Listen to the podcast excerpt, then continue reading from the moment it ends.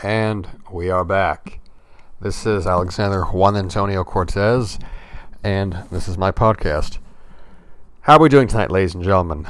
So, the subject at hand for this podcast, I was taking recommendations on Twitter, and first one that came up, I said I'd talk about, and it was a question on old school steak and eggs diet. My opinion on steak and eggs dieting, or you know, steak and eggs way of eating. So let's let's try and get some frame to this, since this is a very journalistic kind of a question without a question to it. Steak and eggs as a com- as a primary component of diet and food. When we're talking about diet, we're talking about food at large. We always have to give context. So, for the sake of this podcast, we're talking about journalistic how should you be eating on a day-to-day basis for overall health. Just just for overall health. We're not talking about fat loss, we're not talking about specifically for muscle gain, but how should a person eat on a day-to-day basis? So, uh, myth, myths and misconceptions to food and eating in general. When people think of diet, the automatic assumption is always weight loss. It just as a matter of course, people think diet, they think weight loss. Diet has three categories to it, the way you eat. So this is the basics of dieting. Let's talk about that with this podcast. That, that seems reasonable. Let's talk about the basics of dieting. We'll go over common diets. Basics of dieting. Your body is made of energy. So that's an obvious one. But hopefully, your body is made of matter. It's made of molecules, of atoms, of protons, neutrons, electrons, quarks, uh, what have you. It's made of matter.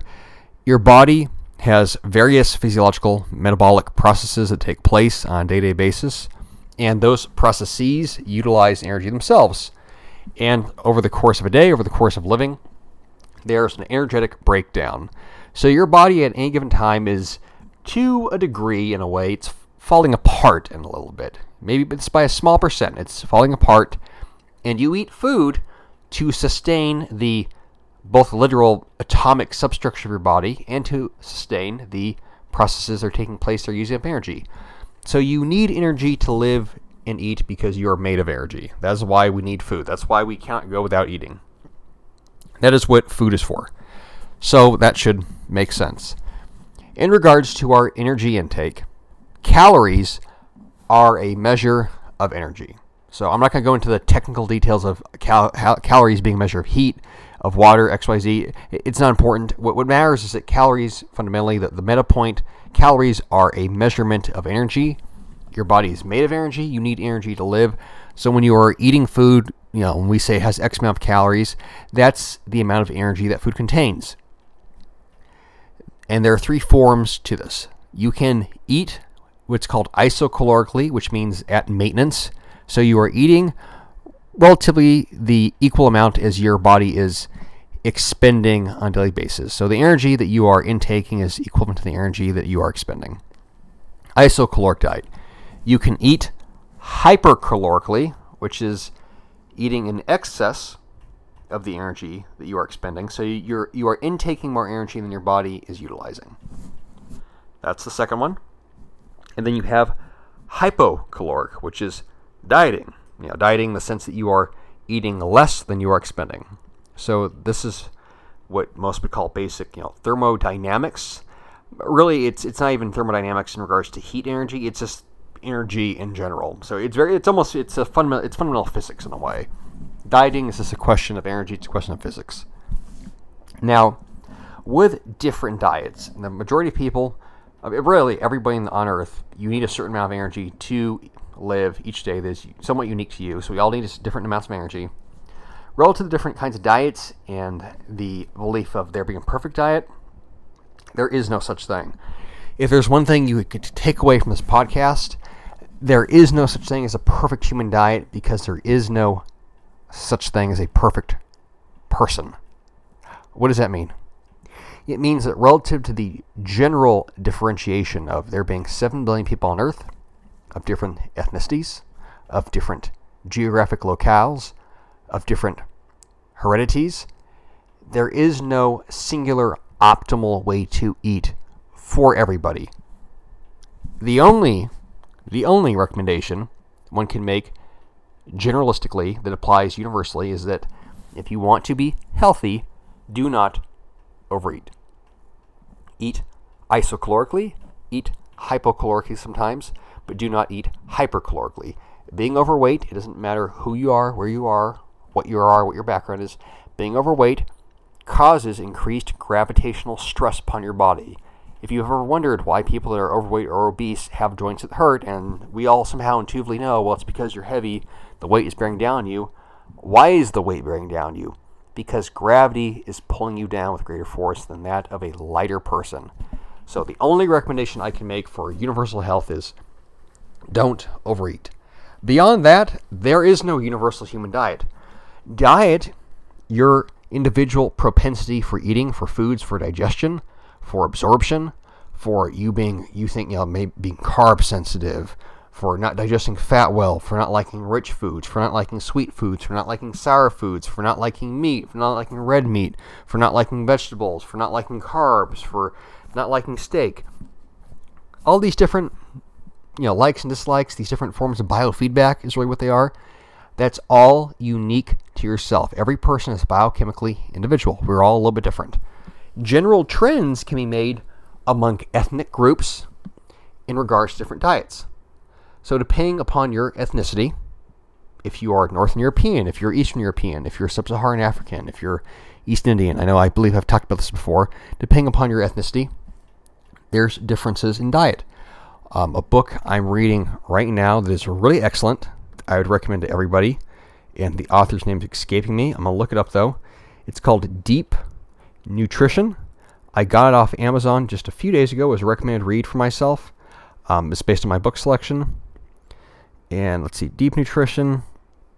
And the author is uh, Catherine Shanahan. She's an MD.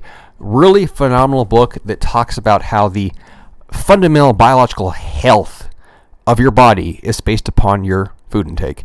How the foods you eat and, and the amounts you eat them in, they are an enormous factor in the vitality of literally your, your genetic expression down to molecular subatomic level even. So the foods you eat affect you. Your optimal diet, and this book discusses this in detail, your optimal, optimal diet is very dependent upon where your ancestors are from. Different ethnicities digest food differently because we, as human beings, evolved in different places. We may still, we may all have the root, the same root ancestor, tracing back millions of years, but over 100,000 years, 50,000 years, 75,000 years, 10,000 years, the availability of foods relative to our background that determined our digestion and our nutritional preferences today. And everybody is different as a result of that. And the reality is that our ancestral diets of you know whatever the old country way of eating was, um, you know, to be give some sort of example, you know, let's say if you're from Italy, there's a lot of olive oil, whole grain bread, goat cheese, various plants eaten. You know, how come those things digest well for Italians? Because Italians are adapted to digest them. They literally are. How come you know, uh, Japanese can eat so much rice? relative to their diet and the composition of it, they are well adapted for that, that food. Uh, you know, how come various Native American tribes can eat so much red meat, or how come you know various uh, you know African you know uh, cultures can eat so much red meat, or you know saturated fat, relative to their ethnic background and where they have evolved and been living, and how, where they've adapted, their digestive system is adapted to that. So your body is going to be adapted to whatever your lineage was, wherever they were at. So it's good to know your background, it's good to know your roots. Within the context of steak and egg diet, so steak and eggs. So, what do steak and eggs have in them? Since steak and eggs are honestly not a bad way to diet. For certain, again, ethnic background subcultures, for so for Eastern Europeans, Northern Europeans, oftentimes they can digest a larger amount of protein and fat, saturated fat, compared to, let's just say, you know, far Western Europeans um, you know, I'll say far western, but western versus, you know, let's say northeastern, so almost going into like the Slavic areas versus, you know, uh, Western Europe, let's say like the Gauls or, you know, even the, uh, you know, like the Italian, you know, or, or you know, Greek peninsula.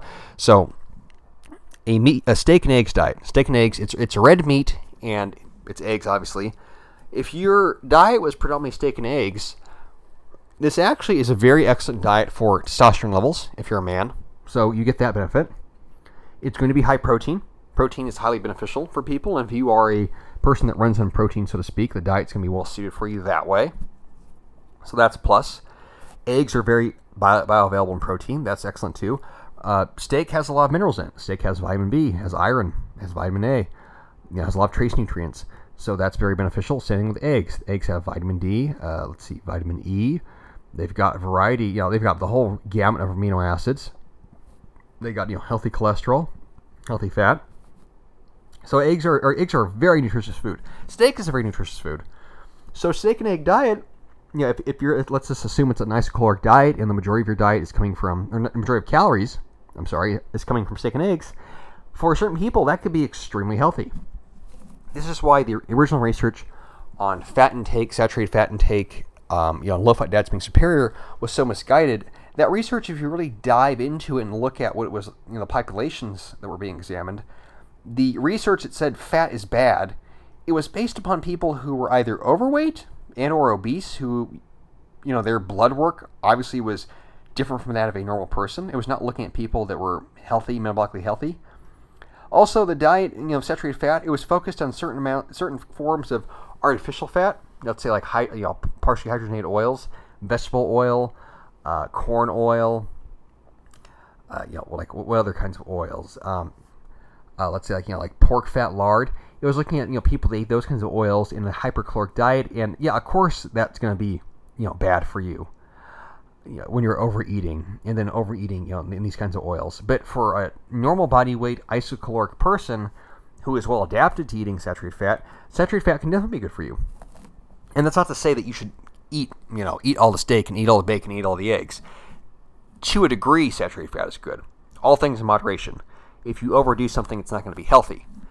But steak and eggs as a you know predominant component of a diet, that definitely can be healthy. Good for testosterone, good for general recovery, good for you know nutrients. So that could constitute an extremely extremely healthy diet. You know, depending on how it's structured. All, all things are dependent upon context. So that's a good question. Uh, this this is I don't know where to take this podcast now since that was actually the only thing that was asked, but hopefully that gives you some yeah, as I talk about me, as I talk about often, hopefully that gives you some contextual background on when you're examining a diet or examining a way of eating. Let, let's make that kind of the meta lesson. Anytime someone brings up a diet to you, what do you think of this diet, that diet? You need context to understand it. You need context to comprehend when it might be appropriate and different things for different people, different strokes for different folks. There's no, as I said, one size fits all for this. There's no such thing as optimal. There's this more effective or less effective depending upon the situation. So I'll leave that there. Hopefully you guys enjoy the short podcast. If you have any questions at all, as free as you know, as always, feel free to ask. Uh, you can find me at my website, Alexander Juan Antonio Cortez.com. You can find me under the same name on same name on Facebook, and I'm set up on Patreon now. So hopefully we can get the audio quality improved on these and get these up and running on a regular basis. So, should you feel so inclined to be a benefactor, as always, it is highly, highly appreciated. So, talk to you guys again. Good night and good luck.